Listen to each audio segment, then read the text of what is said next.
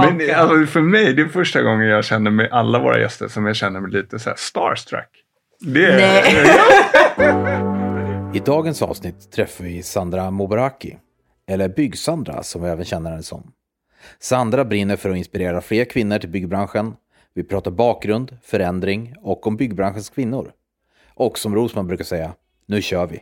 Vi. Bygg-Sandra in the house. Varmt välkommen. Tack snälla. Hur mår du idag? Jag mår jättebra. Ja. Jag har ju insett att jag inte riktigt har kommit in i byggtiderna än. Så det är någonting som jag ska förbättra under 2022. Sandra, det, det är lunch nu Ja. Liksom, så att, eh, Jag förstod det.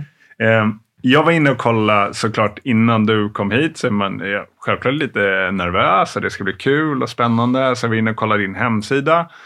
Och då jämförde jag en hemsida själv. Och då kände jag så här. Ah, skönt att jag är på 80-talet. Det, din var liksom lite fräschare. Men då måste jag ställa frågan vilken? Jag har två hemsidor. Jag har Byggsandra och sen har jag Byggbranschens kvinnor. Jag tog nog Byggsandra och sen igår var jag inne, för vi kommer till det sen, på Ja. den andra hemsidan. Så jag har varit inne på båda. Liksom. Okej, ja, jag är stoltare över Byggbranschens kvinnor. Byggsandra är inte riktigt där än. Så det, ni som lyssnar behöver inte riktigt gå in och kolla Vi, vi Byggsandra lägger in sen så här, vilken de ska gå in på. Men jag tänkte på en liksom, benämning du hade. Det var så här, bygginspiratör. Mm. Vad är det för dig? Det är så här att jag som bygginspiratör har tre ansvarsområden och det är ett att inspirera branschen till utveckling. Två är att inspirera dels fler kvinnor till byggsektorn. Som många säkert vet är ju att jag har ett väldigt stort jämställdhetsfokus. Och nummer tre är att inspirera människor till självutveckling. För att precis som alla andra så är jag mitt uppe i min resa och håller på att utvecklas och lär mig nya saker och jag vill kunna utvecklas med bland annat mina följare. Det som, har, det som gjorde att jag hittade den här rollen det var att jag ofta blev ifrågasatt och fick höra så här, men vad gör du egentligen? Vad jobbar du med? Vad innebär din roll? För att man har haft svårt att placera mig. Så då insåg jag att jag får ta fram min egna roll och ni kommer höra under intervjun att jag har tagit fram lite egna grejer för att jag känner att saker saknas. Och det var egentligen därifrån, använda inspiration som ett verktyg och sen är jag byggsandra. Så då blev det bygginspiratör. Men vi kommer till det, liksom, vad du gör för, för att förändra branschen. Det kommer vi komma till. Men jag tänkte vi skulle börja för lyssnarnas skull. Alla kanske inte har koll på det, många har det. Men lite bakgrund. Liksom, hur hamnar du på den här stolen där du är idag? Det känns som att jag har pratat om det här så mycket att folk kommer få ont i huvudet. Men för att göra en lång historia väldigt kort så var det så att jag var 19 år gammal. Jag var på jakt efter ett sommarjobb och så fick jag reda på att den lokala byggvaruhandeln faktiskt sökte ett sommarvikariat. Och jag hade ju en plan på att vara där i typ tre månader, tjäna pengar så att jag sen kunde resa runt hela världen för att jag hade precis tagit studenten. Sen händer någonting för att de här tre månaderna blir sex år där jag också kommer att bli förälskad i branschen.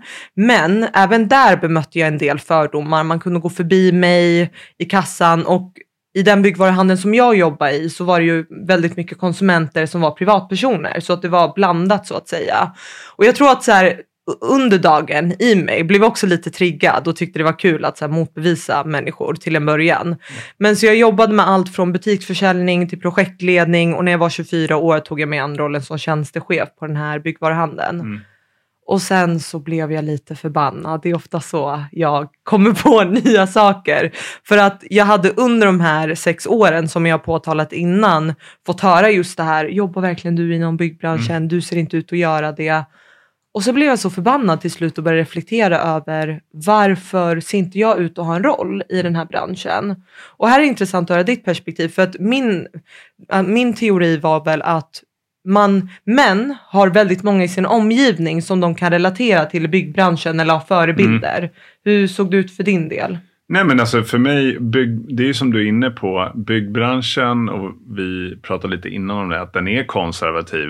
Och eh, tyvärr så är det ju så att nu blir det bättre och bättre. Det kommer in fler kvinnor i yrket. Men jag tror att man har liksom en bild av en typisk byggmaterialhandlare. Hur han ska se ut. För det är oftast en kille. Och är det en kvinna så kanske man har en bild av hur hon ska se ut som jobbar i byggmaterialhandeln eller på bygget. Eh, så att jag tror att det finns liksom en schablon av hur man ska se ut och passar man inte in där då blir det svårt för folk. Liksom. Vad är det här för person? Eh, hon passar inte in eller han passar inte in. Det kan ju vara killar också som inte passar in i liksom, bilden. Och jag Exakt. tror du och jag kan, som båda kommer, jag kommer ju också från byggmaterialhandeln Mm. och har koll på den. Så jag, jag kan liksom känna igen mig i det här du beskriver. Mm. Sen tror jag att det är annorlunda. Faktiskt, jag som kille kanske inte tänker på det lika mycket som en kvinna gör. Hur man blir bemött, liksom, i, som du säger, i kassan eller liksom. Det såg ju jag när jag var varuhuschef för ett stort, eh, en stor byggmaterialhandel. Ibland blev det ju så att om man stod med en tjej och, och det var en kille och en tjej som stod vid en järnhandelsdisken liksom, så frågar de mig. Mm. Jag kan ingenting om det. Hon kan det. Liksom. Men man tar för givet att det är jag som skulle kunna det för att jag är liksom bilden av hur det ska se ut. Exakt. Så att, ja, nu blir det en lång utläggning från min sida, men du ställde frågan. Så. Ja men precis och det är väl det jag också vill lyfta fram att jag, när jag tänkte byggbranschen innan, då såg jag min pappa, min farbror, jag såg alla män i min Mm. omgivning göra en karriär. Och min lillebror och han är inte alls intresserad av bygg kan jag Nej. säga. Och sen såg jag aldrig mig själv trots att jag hade varit där i sex år. Det var då jag kom in på just det här med att lyfta fram kvinnliga förebilder och att jag ville också utmana synen av vilka som har en plats i den här branschen. Så det som hände därefter, eftersom att jag själv hade sociala medier så startade jag en Instagram Ja. som hette Byggsandra.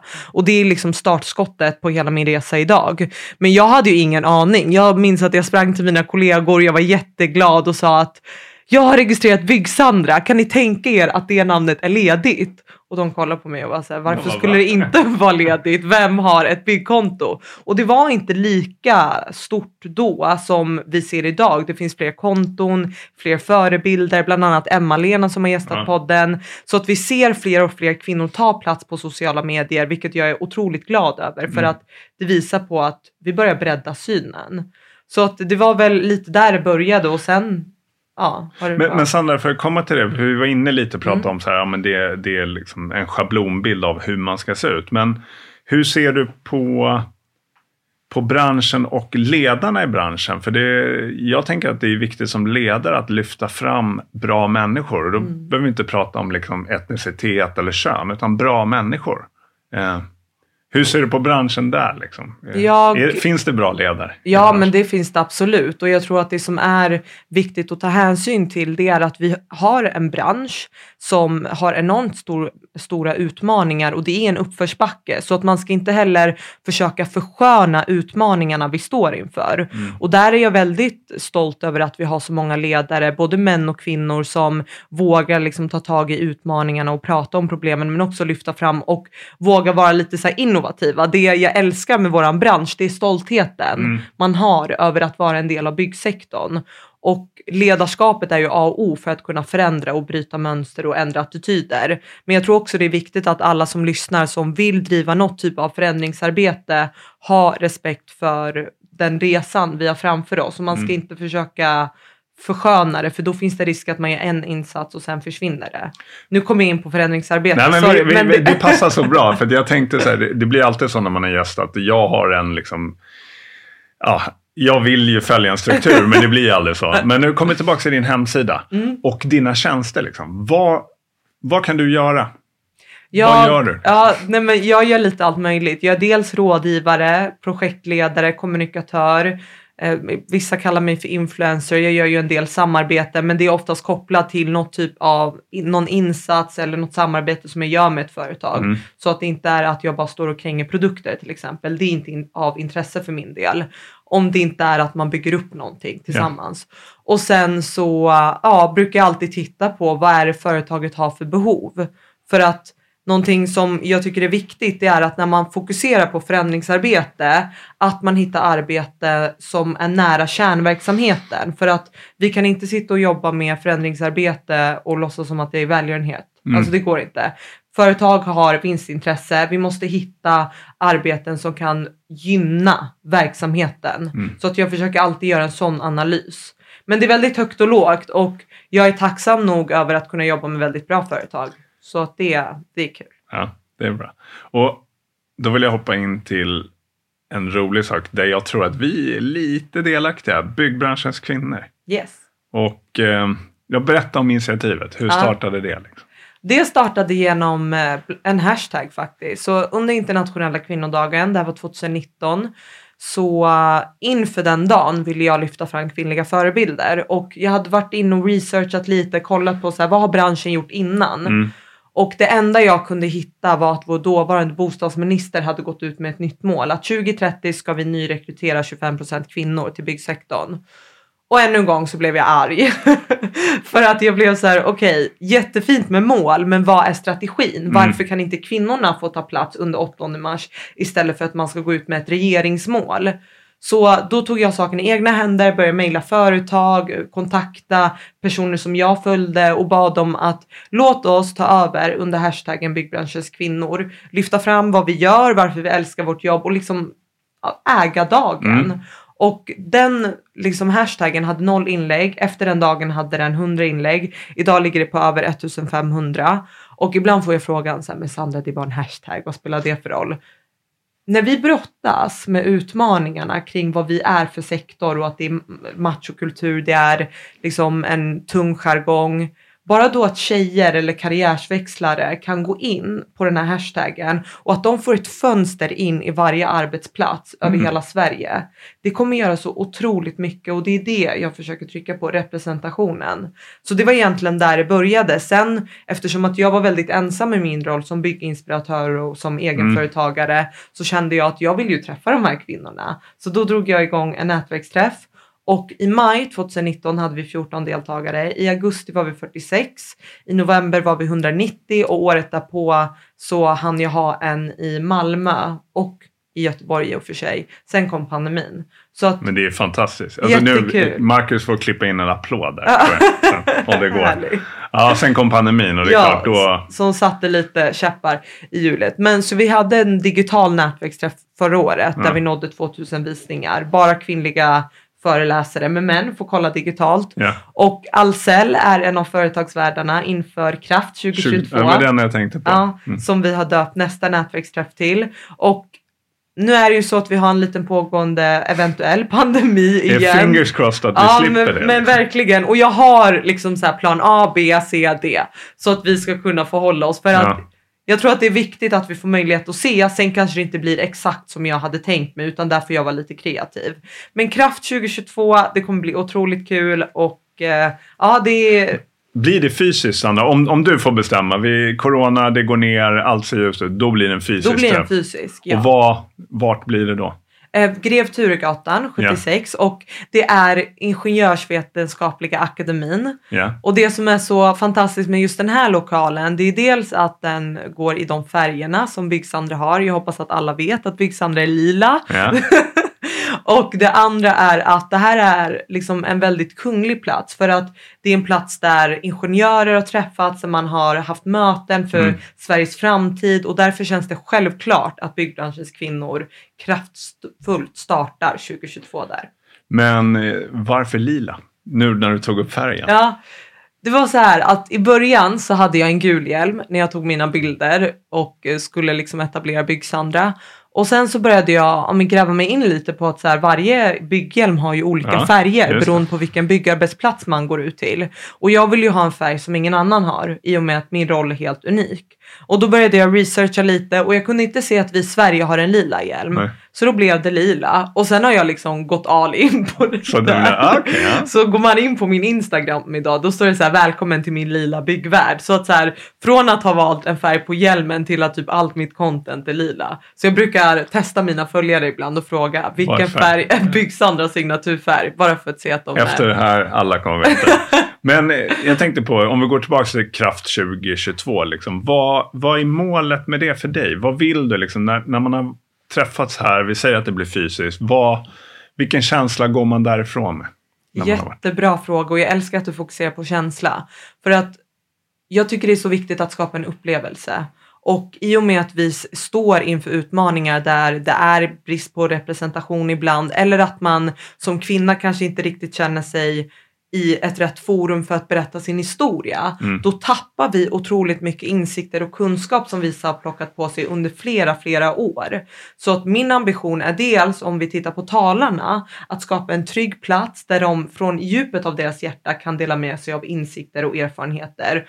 Och det på sikt kommer också kunna bidra till väldigt mycket till de som lyssnar för Mm. att de får ju lyssna till genuina och ärliga och om man får vara lite så, sticka ut hakan, nakna samtal som inte Mm. är så himla liksom, filtrerade. Så det har alltid varit min ambition och när man går därifrån så vill jag att man ska känna sig kraftfull Mm. och att man har blivit förstärkt i sin egen resa genom att höra andra kvinnor som man kan relatera till. Så det är alltid, tittar man på alla mina event så har jag alltid haft olika talare. Jag försöker alltid ha en variation på liksom förebilderna så att man ser mängden och att Mm. man kan relatera till de olika personerna. Men ja, det är fantastiskt och jag har haft fantastiska gäster här tidigare som eh, du känner till. Om vi tar då Emma-Lena som jag tyckte var en otrolig människa att lyssna till och vad hon ville göra och förändra. Men vi kom in och pratade mycket om liksom jargongen Mm. ute på arbetsplatsen. eh, Ledarskapet var vi inne på. Eh, Och jag tänkte fråga dig när du är här. Vad, vad behöver branschen göra för att bli mer inkluderande? Jättebra fråga. Och någonting som vi har insett när jag bland annat pratar med Emma-Lena det är att det finns flera olika kvinnliga förebilder såklart, tacksamt nog. Och vi alla jobbar på olika sätt för att Mm. bidra till en mer inkluderande byggsektor. Emma-Lena har fantastiska insikter i hur det är ute på byggarbetsplatserna och jargongen och kan Mm. lyfta upp det på ett sätt som fångar liksom lyssnaren och mottagaren. Det jag brukar prata om det är tre olika områden som man måste jobba på för att vi ska kunna bli inkluderande. Det första är att förändra synen. Det är Mm. lite där jag jobbar och brinner för. Så här, vilka är vi? Hur förknippas vi? Och så ta ägandeskap för vilka vi är. Här har jag också tagit fram ett eget namn, det vill säga branschgivarvarumärke. Ja. Så att inte bara arbetsgivarvarumärke utan hur förknippar vi som bransch Ja, det. utifrån liksom, ja, vanliga Ja, men, våra vanliga medborgare som Mm. kanske inte har en koppling till byggbranschen. Nummer två, det är kulturen. Det spelar ingen roll hur mycket resurser vi lägger på att vara attraktiva som arbetsgivare eller hur fantastiska employer branding kampanjer vi har. För att om kulturen inte är optimal, då kommer kvinnorna och män att lämna Mm. organisationer. Så att jag brukar säga det att det går inte att man bara gör en sak och sen är kulturen kass. De kommer lämna. Ja, ja. Så är det. det. Det går inte. Och det tredje som du har varit inne på en hel del, ledarskapet. För att jag fick höra det här för några år sedan. Skit faller neråt. Ja. Så att har du en dålig ledare så kommer det att genomsyra mellan cheferna och ännu längre ner. Så att, att ha de här tre olika delarna på plats det tror jag inte någon riktigt har än idag, men jag tycker absolut att det är någonting man ska sträva efter. Och jag tror att det är viktigt att man är ärlig Mm. mot sig själv och vågar vara lite obekväm mot sig själv och ifrågasätta. För att det är lätt att säga att man är duktig. Ja. Men vi är bara lika starka som vår svagaste länk och finns det många svaga länkar i kedjan då kommer, in, då kommer det visa sig.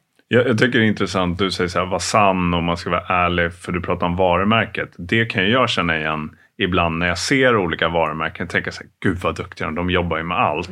Men kulturen måste ju vara synkande i det. Verkligen. För det är som du säger, för tar vi in någon och, och målar upp en falsk bild, det märker folk. Det går fort liksom, och då blir de inte kvar. Och det, vi pratade om corona lite och, och nu ho- hoppas vi att vi får köra det fysiskt då, 2022. Men eh, kan du, liksom, har du upplevt skillnader med att jobba och förändra branschen under pandemin? Liksom? Alltså, vad, vad har varit utmaningen för dig? Gud, jag kan säga så här. Två, 2020 så kände jag inte så jättestora utmaningar. Jag upplevde inte att branschen riktigt hade, ja, vi blev inte påverkade Nej. i den utsträckningen. Utan jag kände mer i år och var väldigt orolig. Speciellt som egenföretagare. Mm. Att man har ju inget stöd så att säga. Utan allting landar på att du Sandra levererar och att du hör av dig. Så att jag var otroligt nervös. Men det, det som ändå gav mig ett försprång var att jag redan 2020 började ställa om väldigt mycket digitalt och hela min alltså, närvaro är ju på digitala kanaler. Så att för mig har det varit mycket enklare att ställa om och fortsätta bygga varumärken, skapa viktiga dialoger och det ser jag nu har Mm. gett mig otroligt mycket för att man har fortsatt växa. Så jag skulle säga att det har såklart, alltså för alla har det varit utmanande, men det har också gett mig otroligt mycket. Mm. Nu kanske jag inte bokar in tre fysiska möten och åker över hela Stockholm och slösar massa tid, utan man är mer effektiv Ja. också. Förutom idag, det här var viktigt. Det här var jätteviktigt. Man prioriterar Ja, sina fysiska möten. Men jag tänkte på, um, ja nu är vi snart inne i 2022, det går ju så sjukt fort. Men jag tänkte på när du sa det, du är ju egenföretagare. Från, hur vågade du ta liksom, klivet från att vara anställd, man är trygghetsjunkie, liksom allt, man får sin lön och sen liksom bli egenföretagare? Var inte det läskigt? Jo, och jag tror att du är den första personen från branschen som ställer mig frågan just ur entreprenörsperspektivet. Det många inte känner till om mig det är att ända sedan jag var liten har jag drömt om att driva bolag. Det har, jag har inte vetat inom vad Nej. eller vad det är jag ska göra. Men jag har sett mig själv stå vid ett väldigt, ja men ett kontor likt det här, en fantastisk utsikt, det är högt uppe. Jag har sett mig själv stå vid ett kontor och bygga upp någonting fantastiskt och stort. Men jag har som sagt aldrig vetat vad det har varit och värt att nämna det är att när jag väl bestämde mig för att köra Alin på Byggsandra då hade jag precis köpt min första lägenhet. Så det var ju inte bästa tajmingen Nej. att göra det men jag var så här. Ja, jag vet inte om jag får svära nu. Jo, Ni vi får, ah, kan fuck ta bort. it. Ja. Det där utav, nej. Nej men jag, var, jag kände verkligen så att jag, kör, vad är det Ja. värsta som kan hända? Jag har bara mig själv att tänka på, jag har inga barn. I värsta fall skiter det sig, då hittar jag något deltidsjobb så kan jag köra Byggsandra vid sidan av. För att det som var viktigast var att jag skulle få full, fullfölja visionen med Byggsandra. Så att jag sa upp mig utan att riktigt så här hesitate utan jag var så här, nu kör jag för jag får inte tänka för mycket på det. Men det var ju såklart nervöst. Ja, men jag, jag, alltså, jag blir så imponerad. Min lillebror är entreprenör och liksom jag är så långt ifrån honom. Så jag blir alltid imponerad av människor som vågar göra det. Det är stort. Det är som du säger. Liksom. Ja, men, Tack. Ja, Vad så att, jobbar lillebror med? Han, är, han har ju haft det jättejobbigt. Han jobbar i eventbranschen. Så Ja. hela pandemin liksom blev... Han fick sätta företag i konkurs och Ja. så här, Men nu har han ju startat upp igen.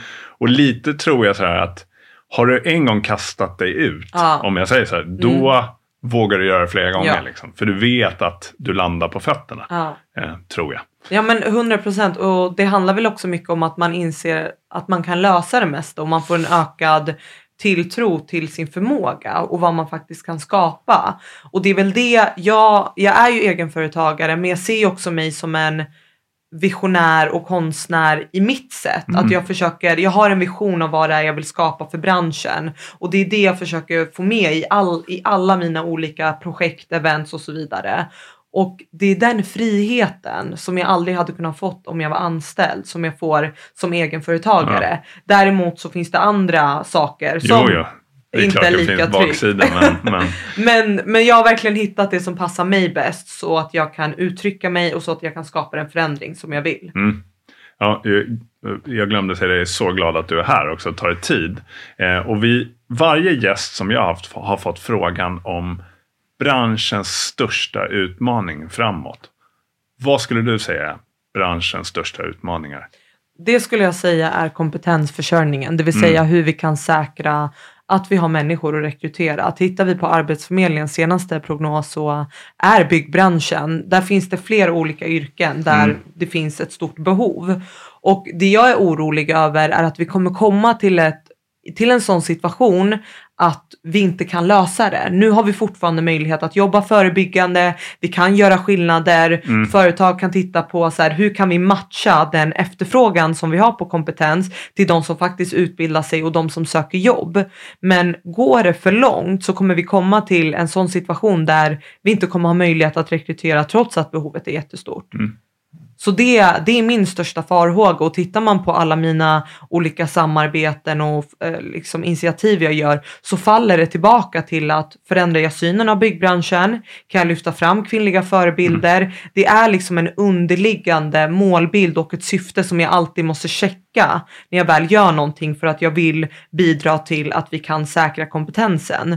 Men nu när jag ändå sitter här med alla er vi kan inte göra den här resan själv. Jag kan inte göra resan själv, Ahlsell kan inte göra Nej. resan själv, utan ännu en gång, jag hade velat se ett branschråd. Låt oss samlas, låt oss prata, låt oss se över hur ska vi tillsammans jobba med de här frågorna över flera olika organisationer och områden. Mm.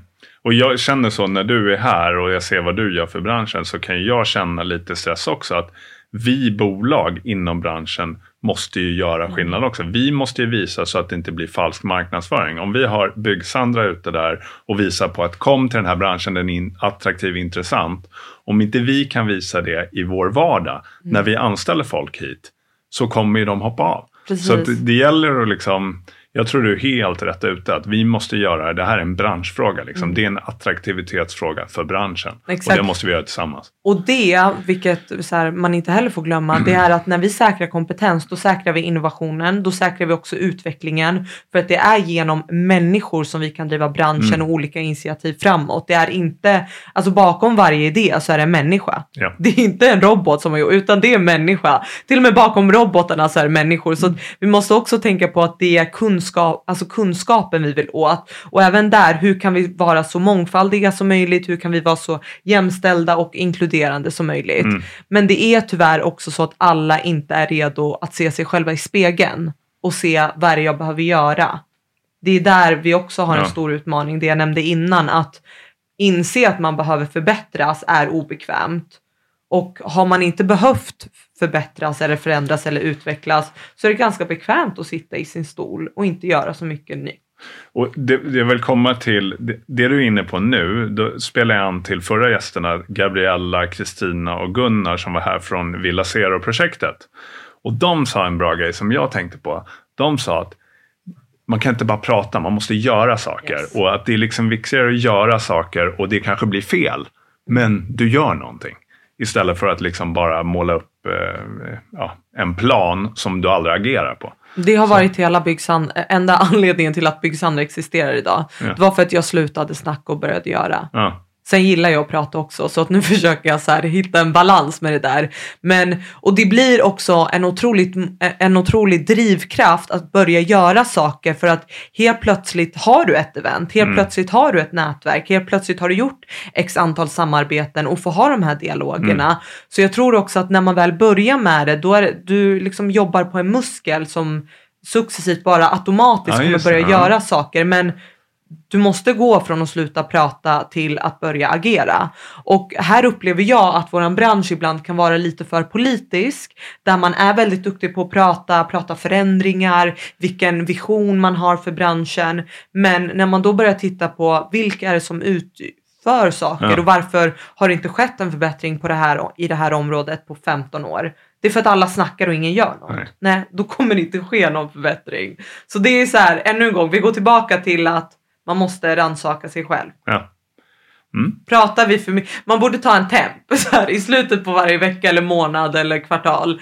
Har vi snackat för mycket än vad vi har gjort? Ja, då behöver vi förändra någonting. Tempen på den här podden är ju i och för sig, här ska du snacka. Ja, här ska så det är bra. Så Men det, det, det, här är, det här är ju en av de grejerna Ja. där jag får prata, vilket är kul. Det är perfekt. Men tillbaka. Varje gäst, och du kommer få förmånen att göra det också, får ställa frågan till nästkommande gäst. Mm. Så killarna och tjejerna från Villa Zero fick ställa frågan till nästkommande gäst. De visste inte att det var du. Det Gud vet de spännande. okej, ja. Och de eh, ställde frågan ungefär så här då. Eh, vad gör du ur ett hållbarhetsperspektiv för saker för att förändra branschen?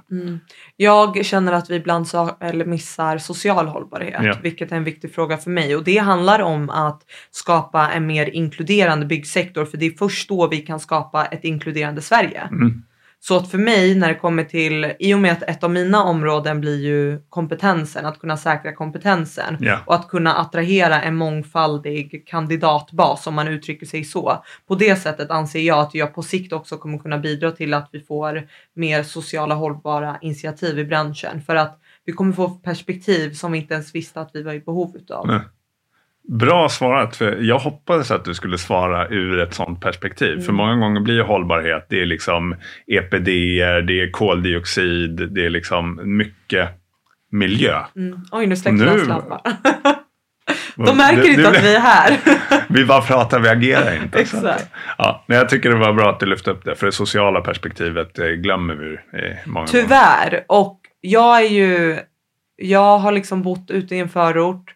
Jag eh, har växt upp i de områdena och jag känner att vi glömmer bort hur mycket vi kan påverka som en hel bransch. Mm. Och speciellt när jag ser att segregationen växer idag och att det blir större klyftor i samhället. För mig gör det jätteont. Mm.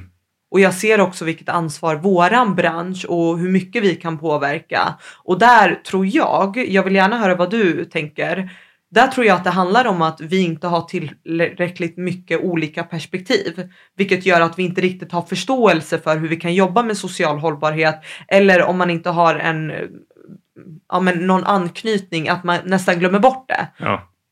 Jag, skulle säga så här, det jag kan känna om jag pratar utifrån vårt mm. företagsperspektiv och det har du och jag pratat om Marcus. Marcus är inhoppande ljudtekniker så han kan inte svara men jag vet att vi har diskuterat det. Att vi måste ju också se till att de som jobbar i vårt bolag speglar verkligheten där ute. Mm. Idag ser vi att det kommer ut hantverkare som är dels har en annan etnisk bakgrund mm. än liksom, svensken. Mm. Vi ser att det är fler kvinnor. Mm. Och jag tänker så här, det här vi pratar om, man ska känna igen sig när man mm. kommer in i en butik mm. eller man kommer till kontoret mm. här. Då måste vi spegla, hur ser samhället ut? Hur Exakt. ser byggbranschen ut? Ja. Så där tror jag att vi som bolag har jättejobb att göra framåt. Mm. Eh, att, eh. Och där tänker jag också att det handlar väldigt mycket om vid ledningen och där man kan ta beslut och där man kan påverka och faktiskt göra en impact i de social hållbarhetsområdena som finns. Och jag har märkt att pratar jag jämställdhet då lyssnar alla på mig. Då springer liksom alla in till det ja, rummet ja, eller det ja. digitala rummet. Men när jag börjar prata mångfald då är det som att alla bara försvinner. Så att vi har kommit långt och jag är väldigt tacksam över det. Men mångfaldsfrågan är vi inte riktigt, vi har inte kommit dit än. Nej men jag hävdar Sandra, det här, nu får jag säga det här är mitt perspektiv mm. så det är subjektivt och mm. det är min egen åsikt. Mm. Jag hävdar att mångfald kan inte komma uppifrån. Mm. Att liksom, nu ska ni jobba med mångfald. Mm. Det måste vara en känsla hos dig själv. Att mm. du tror på mm. att en diversifierad grupp med olika mm. Människor med olika bakgrund mm. kommer skapa något bättre ihop. Det måste du tro på mm. för att det ska ske. Mm. Det går inte att säga så här, nu Sandra du ska jobba med mångfald, mm. för det är viktigt. Ja men varför är det viktigt? Det måste vara en känsla och du måste tro på det. Det tror jag. Jag tror en kombination för att vi ska inte glömma bort hur, hur stor impact en ledare faktiskt har. Det är en jättestor impact och man kan bryta och förändra och utmana mönster och attityder och tankar. Så jag tror att dels, det, absolut det måste komma inifrån. Vi kommer inte kunna göra någonting om vi inte drivs av det Nej. själva. Men att kunna få tankarna, underlaget och informationen för att kunna få det drivet. Det ansvaret kan ledaren ta. För ja, att hur många ser inte upp till eran VD? Ja. Många, ja. säger vi. Ja. Alla. Nej, men, och tänk då om han skulle ställa sig upp, vilket Absolut. han säkert ja, gör. Ja, men, Nej, du, men du har helt ja. rätt Sandra, det måste också vara med. Men det måste vara, hel, det måste vara Hela ledet. Liksom. Och då kommer vi till det här med den svagaste länken. Exakt. Det... ah, Marcus, vi säger inte vad du gjorde där. Men, men det är standard väl, man ja, måste det, vara här det, fysiskt. Ja, man måste vara här fysiskt. Sandra, eh, vi ska börja runda av podden idag. Och jag tänkte faktiskt så att du ska ju få samma förmån som alla andra och ställa frågan till nästa gäst. Och jag tror inte jag till och med vet vem det är. Det vet du Marcus. Men du vet inte vem nästa gäst är. Vad ställer du för fråga till nästa gäst? Och nu ska jag skriva ner den, för varje gång så måste vi leta upp podden innan och vad var frågan? Så nu ska jag. Okej, okay, jag måste, jag måste, ja, du får fundera. Ja, jag ska fundera lite. Och det är det som är bra när man kan klippa så. Mm. Eh, men medan du funderar, och vi kommer lite eftersnack, så vill jag säga Sandra att jag är oerhört glad att du tog dig tid att komma hit. En, en av, eh, jag säger toppgästerna mm, eh, i, i den Tack här podden. för att jag fick komma, det var jättekul. Nu, ja, det enda jag tänker på, jag kan inte hålla två tankar isär. Jag nej, tänker nej. bara på vilken fråga jag ska ställa. Nej men jag hade velat veta, vad gör du för att bidra till en mer mångfaldig byggsektor? Mm. Eftersom att det är ändå en fråga som jag tycker är viktig, som jag inte får lyfta upp i den utsträckningen jag hade önskat. För att alla spyger ut från rummet. Så jag passar på nu. Jag älskar jag älskar frågan och jag gillar mångfaldig sektor. Mm. Det där, nu kanske du redan har tagit hashtaggen, men den där hashtaggen gillar jag. Mångfaldig. Vi drar igång det också. Ja, ja den får du göra. Ja. Eh, Sandra, eh, jag tänkte på vilken hemsida ska man gå in på nu? Nu får man gärna gå in på byggbranschenskvinnor.se och där hittar man också, eller jag, när kommer det här släppas? Eh, om... Det är 2022. Ja, 2022. Ja. Men där kan ni faktiskt också se alla tre event som har varit med byggbranschens kvinnor. Mm. Så man kan gå tillbaka och se dem för att alla liksom streamas och sparas. Ja. Det är jätteviktigt. Och på Instagram så följer man. Bygg-Sandra. Och Ja. så får ni komma in till min lilla byggvärld. Ja, ja det är härligt. Lila. Lila byggvärld. Ja. Ja. Tack Sandra. Tack själva.